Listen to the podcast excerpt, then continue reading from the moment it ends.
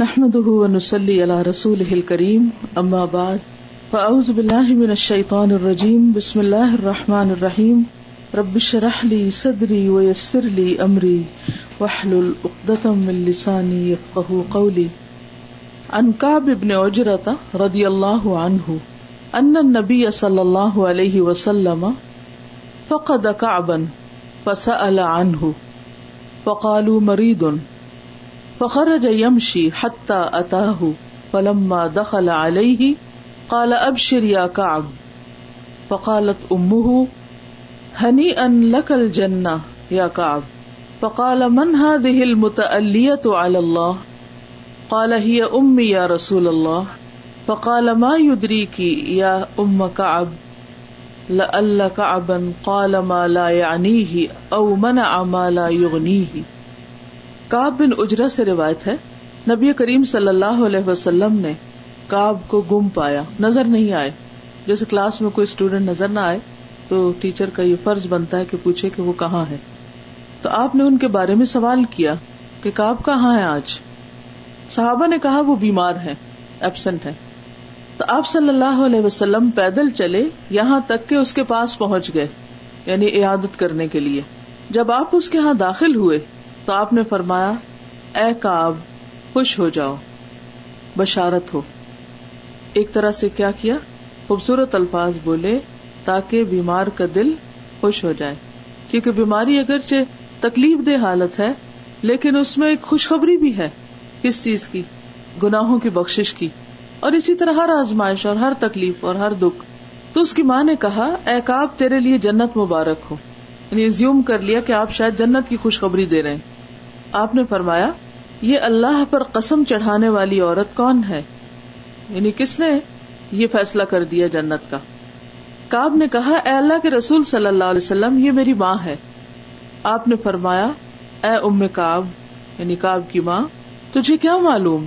شاید کاب نے کبھی کوئی بے مقصد بات کہی ہو، یا کسی ایسی چیز سے روکا ہو جو اسے غنی نہ کرتی ہو یعنی معمولی چیز دینے سے انکار کیا ہو۔ اور یہ وہ دو چیزیں ہیں جو انسان کو جنت میں جانے سے روک سکتی ہیں۔ مختصر سی حدیث ہے لیکن اس میں بہت سے سیکھنے کے سبق ہیں۔ پہلی بات تو یہ کہ نبی صلی اللہ علیہ وسلم اپنے ساتھیوں کا بہت خیال رکھا کرتے تھے۔ اگر بیمار ہوتے تو ان کا حال پوچھتے خبر گیری کرتے، عیادت کے لیے بھی جاتے۔ پھر یہ بھی پتا چلتا ہے کہ بیمار کے ساتھ کس طرح کا معاملہ کرنا چاہیے۔ عام طور پر جب لوگ بیمار کو دیکھنے کے لیے جاتے ہیں تو مایوسی کی باتیں کرتے ہیں۔ آپ نے دیکھا ہوگا کہ پریشان کن باتیں کرتے ہیں۔ اوروں کی بیماریوں کے قصے لے بیٹھتے ہیں، پھر کبھی یہ بتاتے ہیں کہ یہ تو ایسی جان لیوا بیماری کہ انسان مر سکتا ہے۔ یا یہ کہ اس میں تو بس بہت ہی کم چانسز ہیں ریکوری کے، وغیرہ وغیرہ۔ اس سے کیا ہوتا ہے کہ بیمار سائیکولوجیکلی اور ڈپریسڈ ہوتا ہے اور اس کے اندر وہ صلاحیت نہیں رہتی کہ وہ بیماری سے فائٹ کر سکے۔ تو ایسی چیزوں سے بھی بچنا چاہیے۔ تو آپ نے کیا فرمایا؟ اب شر، خوشخبری ہو، کیونکہ بیماری جو ہے وہ گناہوں سے معافی کا ذریعہ ہے۔ انسان اگر بیماری پر صبر کرے، تو صحت ہونے کے بعد انسان بعض اوقات گناہوں سے اس طرح پاک ہو جاتا ہے جیسے ایک بچہ ماں کے پیٹ سے پیدا ہوا ہو۔ تو اس لیے انہوں نے کہا، اب شر یا کاب ایک اور یہ بھی بات پتہ چلتی ہے کہ ان مالوسری یسرا۔ تنگی کے ساتھ آسانی بھی ہے، تکلیف کے ساتھ خوشخبری بھی ہے۔ اور پھر یہ بھی کہ مایوسی کسی بھی حال میں اچھی نہیں۔ بڑی سے بڑی مشکل ہو تب بھی انسان کو پازیٹو رہنا چاہیے۔ اور جو لوگ اس طرح زندگی بسر کرتے ہیں، انہیں کو بڑے سے بڑا حادثہ، بڑے سے بڑا صدمہ، بڑے سے بڑا دکھ اور نقصان پھر شیک نہیں کر سکتا۔ ہر حال میں مطمئن رہتے ہیں۔ وہ ہر چیز میں خیر سمجھتے ہیں۔ اور پھر یہ ہے کہ اس سے یہ بھی پتا چلتا ہے کہ خواتین جو ہیں عموماً گفتگو میں مبالغہ رائی کر جاتی یا ازمپشن سے کام لیتی آپ نے ابھی پوری بات نہیں کی تھی کہ انہوں نے آپ کی بات کا خود ایک اور نیا معنی بنا لیا اور اس کو ایکسپلین کرنا شروع کر دیا یعنی گمان سے بھی کام نہیں لینا چاہیے کیونکہ بعض گمان جو ہے وہ انسان کے لیے نقصان دہ ہوتے ہیں۔ اگر گمان کی بنیاد گمان آپ دیکھیں خیال ہوتا ہے نا۔ تو خیال کی بنیاد پر اگر کوئی عمارت قائم کی جائے گی خیال کے اوپر، تو اس عمارت کا حال کیا ہوگا؟ ہاں؟ وہ گرے گی یا نہیں؟ وہ تو گرے گی، اور کبھی بھی پائیدار نہیں ہو سکتی۔ اور جب گرے گی تو انسان کو اس سے نقصان ہوگا۔ تو اس لیے بے حد ضروری ہے کہ انسان جو بھی بات کرے، وہ یقین پر مبنی ہو۔ تو کہنے لگے اب شر یا کا فقال تم ہنی اللہ کل جنا چلو تمہیں تو جنت کی گارنٹی مل گئی۔ اللہ کے رسول آگے تمہارے گھر، تمہاری عادت کرنے اور تمہیں خوشخبری دے رہے ہیں، بس یہ خوشخبری جنت ہی کی تو آپ صلی اللہ علیہ وسلم نے خاموشی نہیں اختیار کی، بلکہ وہیں اصلاح کی۔ فقال، من هذه المتعلیت اللہ یہ اللہ پر قسم کھانے والی کون یعنی اللہ کا فیصلہ اپنے ہاتھ میں لینے والی کون ہے؟ کیوں انہوں نے ایسی بات کہی؟ اب دیکھیے ہمارے معاشرے میں بازو کا جو لوگ فوت ہو چکے ہیں، ان کے بارے میں کیا کہتے ہیں؟ جنتی، بہشتی یعنی جب ان کی بات کریں گے تو نام نہیں لیں گے، بلکہ کیا کہیں گے؟ میرے شوہر جنتی، میرے شوہر بہشتی، فلاں، یہ بات بھی درست نہیں۔ جنت اللہ کی رحمت، وہ جس کو چاہے اپنی رحمت سے ڈھانپ لے۔ ید خلو میں یشا فی رحمتی ہی نہ کوئی اس سے روک سکتا ہے اور نہ ہی کوئی اس سے یعنی اللہ کے فیصلے سے نہ کوئی روک سکتا ہے اللہ تعالی کو اور نہ ہی اگر اللہ نہ چاہے تو کوئی زبردستی کسی کو جنت میں بھیج سکتا ہے۔ کسی کو جنتی کہنے سے کوئی جنت میں جا نہیں سکتا جب تک کہ اللہ نہ چاہے۔ اسے یہ پتا چلتا ہے کہ ہمیں کسی کے بارے میں ججمنٹل نہیں ہونا چاہیے، خصوصاً اس کے انجام کے بارے میں۔ کہ فلاں کو تو اللہ تعالیٰ ضرور جنت میں پھینکے گا اور فلاں تو ضرور جنت میں پہنچ جائے گا۔ یہ ہمارے کرنے کا کام نہیں۔ مالی کی یوم الدین صرف اور صرف اللہ ہے۔ تو کاب کہنے لگے یا امی یا رسول اللہ، یہ میری والدہ ہے اے اللہ کے رسول صلی اللہ علیہ وسلم۔ اچھا بعض اوقات ایسی کوئی چیز ہوتی ہے تو ہم ڈر کے مارے بتاتے ہی نہیں کہ کس نے کہا۔ کس لیے تاکہ اس کی بے ادبی نہ ہو جائے۔ تو اسے یہ پتا چلتا ہے کہ والدین بھی اگر کوئی بات غلط کہتے ہیں، تو اس پر خاموشی نہیں اختیار کرنی چاہیے۔ یا اسے قبول نہیں کر لینا چاہیے، بلکہ احسن طریقے سے ان کی بھی اصلاح کرنی چاہیے۔ فقال ما یدری کی یا ام کاب اب آپ براہ راست تمہیں کاب سے مخاطب ہو گئے۔ کہ ام کاب تمہیں کیسے پتا چل گیا؟ تمہیں کیا معلوم؟ لا کا ابن قال ما لا یعنی انہوں نے کوئی ایسی بات کہی جو بے مقصد تھی۔ لا یعنی تھی، بیکار تھی، فضول تھی۔ جنت میں جانے والوں کی خوبی کیا ہے؟ کہ وہ لغ سے، بیکار باتوں سے لایانی باتوں سے بچتے ہیں۔ سورت المومنون کے شروع میں آتا ہے، قد افلح المؤمنون الذین هم فی صلاتهم خاشعون والذین هم ان اللغو معرضون۔ نماز کے بعد، خوشبو والی نماز کے فوراً بعد جو زبردست کوالٹی ہے جنت میں جانے والوں کی، وہ کیا ہے؟ وہ لغ سے پرہیز کرتے ہیں۔ لایانی باتیں ان کی زندگی میں نہیں ہوتی۔ اسی لیے ہم دیکھتے ہیں کہ جنت کی جو خوبصورتی بیان کی گئی ہے، وہ کیا ہے؟ لا تسما لاغیا وہاں تم فضول کی باتیں نہیں سنو گے۔ کیونکہ فضول کی باتیں، فضول کے تبصرے، فضول کی ججمنٹس یہ جنت میں جانے کے لیے رکاوٹ ہو سکتی ہے جن پر ہم توجہ نہیں دیتے۔ بعض اوقات ہم کبیرہ گناہوں سے بچ رہے ہوتے ہیں۔ کہ سود پر گھر نہ ہو، حجاب پورا ہو، نمازوں کی پابندی ہو، سب کچھ۔ لیکن بیکار کی باتیں کسی وقت رکتی نہیں۔ پچھلے دنوں مجھے جب عمرے پہ جانے کا اتفاق ہوا تو جدہ ایئرپورٹ پر، چونکہ میں کھڑی نہیں، زیادہ ہو سکتی، تو میں سات بینچز رکھے ہوئے تو جا کر بیٹھ گئی۔ میرے ساتھ ایک کپل تھا تو جو صاحب تھے، انہوں نے بھی داڑھی رکھی ہوئی تھی۔ خاتون نے پورا نکاب کیا ہوا تھا۔ نکاب کو جس طرح اینک ہوتی نا، اس طرح کی کوئی چیز اس میں پہنی ہوئی تھی جس کے اوپر سے وہ گزارا ہوا تھا کہ کپڑا، چہرے کو ٹچ نہ کرے، نہیں، اتنا زیادہ اہتمام کیا ہوا تھا۔ اگر چیز کی ضرورت نہیں ہے، مگر کچھ لوگ وہ ایکسٹرا کیئرفل ہوتے ہیں۔ چھوٹی جنی اتنی باریک باریک چیزوں کے بارے میں اتنے محتاط۔ اب یہ کہ چونکہ میں ساتھ ہی بیٹھی ہوئی تھی خاتون کے تو جو باتیں کر رہے تھے وہ خواہ مخواہ میرے کان میں پڑ رہی تھی۔ ہاں وہ باتیں کیا تھی وہ لوگوں کی باتیں۔ لوگوں کے بارے میں جو کچھ لوگ گزر رہے تھے ان پہ بات، کچھ رشتے داروں کی بات، کچھ ادھر کی، کچھ ادھر کی۔ تو بہت سخت مجھے تکلیف ہوئی کہ ہم بعض چیزوں کے بارے میں اتنے کانشیس ہوتے ہیں اور کچھ چیزوں کے بارے میں اتنے لاپرواہ۔ تو یہ جو زبان کا صحیح استعمال ہے، یہ بڑے بڑے زاہدوں کے لیے بھی بڑا مشکل ہے۔ بہت سخت ٹیسٹ حضرت ابو بکر اپنی زبان کو ہاتھ میں پکڑ کے کہتے تھے کہ اس نے تجھے بہت جگہوں پر ہلاکت سے دو چار کیا۔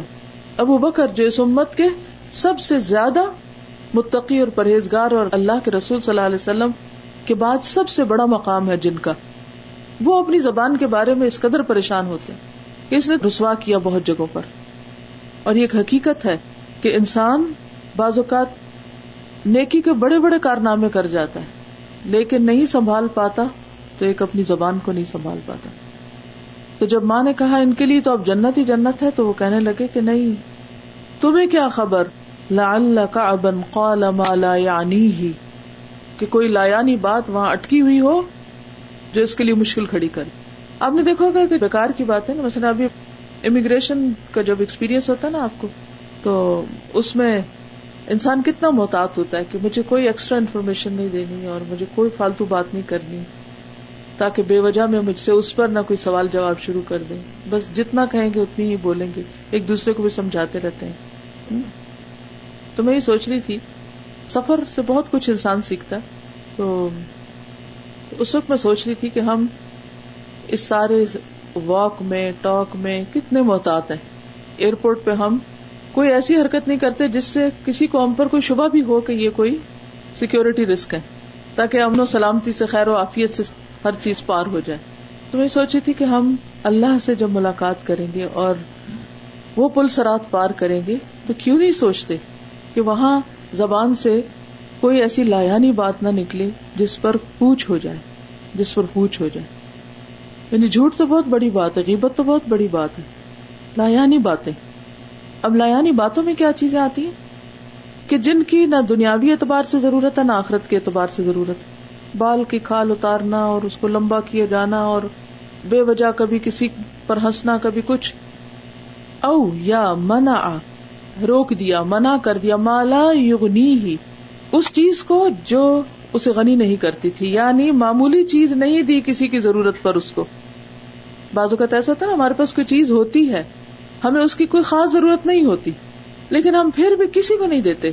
اگر ہم سب جا کے اپنے اسٹور دیکھیں نا، کتنی بیکار چیزیں جمع کی ہوئی ہوں گی۔ کیا پتا یہ کسی چیز سے کام آ جائے، کیا پتا یہ کہاں کام آ جائے، کیا پتا کہاں کام آ جائے۔ اور بازو کا اگر کوئی ذکر کرے بھی نا کہ ہمیں فلاں چیز چاہیے کچھ، اور ہمیں پتا ہوتا ہے ہمارے اسٹور میں پڑی ہے، تو ہم نہیں آفر کرتے کہ اچھا تم لے لو تاکہ تمہاری ضرورت پوری ہو جائے اور میرے تو پتا نہیں کبھی کام آئے گی بھی کہ نہیں آئے گی۔ یہ کیا ہوتا ہے؟ شہ وہ میں یوں کشح نفس ہی فولا جو دل کی تنگی سے بچا لیا گیا، وہی دراصل کامیاب ہوا۔ تو بہرحال، ہم سب کو اس بات پر توجہ دینی چاہیے کہ ہم اپنی زبان کو مانیٹر کریں۔ کیا بول رہے ہیں؟ کتنا بول رہے ہیں؟ کیوں بول رہے ہیں؟ اس کا مطلب نہیں کہ چوپ کر کے بیٹھ جائیں، کوئی سلام بھی کرے تو جواب ہی نہ دے ڈھنگ سے۔ حال ہی نہ پوچھے کسی کا۔ یہ نہیں ہے اس کا مانا لیکن ایسی تمام باتوں سے بچے جو کسی کو اذیت دے ایسی تمام چیزوں سے بچے جو بیکار ہوں، بے مقصد ہوں، اللہ کو ناراض کرنے والی ہوں، جو قیل و قال میں آتی ہوں۔ ہی سیڈ شی سیڈ وہ آتا نا کہ ان اللہ کرے حلقوں اللہ تمہارے لیے ناپسند کرتا ہے۔ قیل و قال، وہ کثرت السؤال، قیل و قال، بیکار کی باتیں، لوگوں کی باتیں، لوگوں پہ تبصرے اور دوسری بات یہ ہے کہ زائد ضرورت چیزوں کو کوشش کر کے نکالتے رہے شاید کسی کو ہم سے زیادہ ضرورت۔ پچھلے دنوں میں نے ایک ٹاک کسی کی تھی اٹینڈ کی اور وہ تھی فائیو ایس جاپانیوں کے فائیو ایس کہ جاپان نے اتنی زبردست ترقی کیوں کی؟ جبکہ ان کے پاس اتنے نیچرل ریسورسز بھی نہیں، ان کا ایریا بھی بہت چھوٹا ہے، بار بار زلزلے آتے ہیں۔ کچھ بہت یعنی لوکلی کچھ پروڈیوس بھی نہیں کرتے، لیکن پوری دنیا سے را مٹیریل کٹھا کر کے اس کو اتنے خوبصورت طریقے سے اسمبل کر کے سب پوری دنیا کی مارکیٹ پہ چھائے ہوئے ہیں، وہ کیا چیز ہے؟ تو اس میں پانچ چیزیں ہیں جس میں ترتیب ہے، تنظیم ہے، تنظیف ہے یعنی چیزوں میں آرگنائزڈ ہونا، ترتیب، تنظیم یعنی ڈسپلن ہونا، اس میں نظم و ضبط کا مظاہرہ کرنا، تنظیف یعنی صاف ستھرا ہر چیز کو ہونا۔ پھر اسی طرح تہذیب یعنی مینرزم اور توازن، ہر چیز کے اندر اعتدال۔ تو یہ ان کے ایس یعنی جاپنیز لینگویج میں انہوں نے یعنی سین سے شروع ہوتی ہے پانچ چیزیں۔ ہمارا یہ بالکل الٹ ہے نا۔ تو اس میں جو تنظیف ہے صفائی، اس میں صرف یہ نہیں ہے صفائی کہ آپ چیزوں کو کلین کر دیں، چمکا لیں۔ اس میں یہ بھی ہے کہ زائدہ ضرورت چیزیں نکال دیں، کیونکہ اس کے بغیر صفائی نہیں ہوتی۔ مثلا اگر آپ نے اس میز کے اوپر ڈھیروں چیزیں کٹھی کی ہوئی ہیں، چاہے وہ بڑی خوبصورت ڈیکوریشن پیسی کیوں نہ ہو، تو وہ صفائی نہیں۔ یعنی ہر زائدہ ضرورت چیز، اور اس کے لیے وہ طریقہ بتاتے ہیں کہ آپ جب صفائی کرنے لگے تو ہر ایک چیز کو دیکھ کے پوچھے کہ اس کو میں نے پچھلے ایک سال میں کتنی دفعہ استعمال کیا ہے۔ مثلاً، یا دو سال میں کتنی دفعہ استعمال کیا ایک دفعہ، دو دفعہ، پانچ دفعہ، دس دفعہ، کتنی ضرورت ہے یہ میری؟ اور اگر آپ نے کسی چیز کو سال بھر ہاتھ بھی نہیں لگایا استعمال ہی نہیں کیا۔ اس کا مطلب آپ کی ضرورت نہیں ہے۔ اور جب ایسی چیزیں ہم بہت ساری کٹھی کر رکھتے ہیں تو پھر کیا ہوتا؟ انہیں کو غلام بنے رہتے ہیں۔ اسی میں زندگی بسر ہو جاتی۔ اور اگر کوئی مانگ بیٹھے تو دیتے بھی نہیں۔ تو بہرحال کامیاب زندگی کے بہت سارے اصول ہیں، جن میں سے اگر ایک بات بھی ہم کو یاد رہ جائے اور وہ کیا؟ کہ لایانی باتیں نہیں اور ضرورت کی بات سے روکنا بھی نہیں۔ کیونکہ اگلی ایک ایک کیا ہے؟ بیکار بات کرنا اور ایک یہ کہ ضرورت کی چیز کسی کو نہ دینا۔ وہ جیسے آتا نا ارائی تلدی یقدب بالدین فذلك الذي يدعو اليتيم ولا يحض على طعام المسكين۔ فويل للمصلين الذين هم عن صلاتهم ساهون، الذين هم يراعون ويمنعون الماعون۔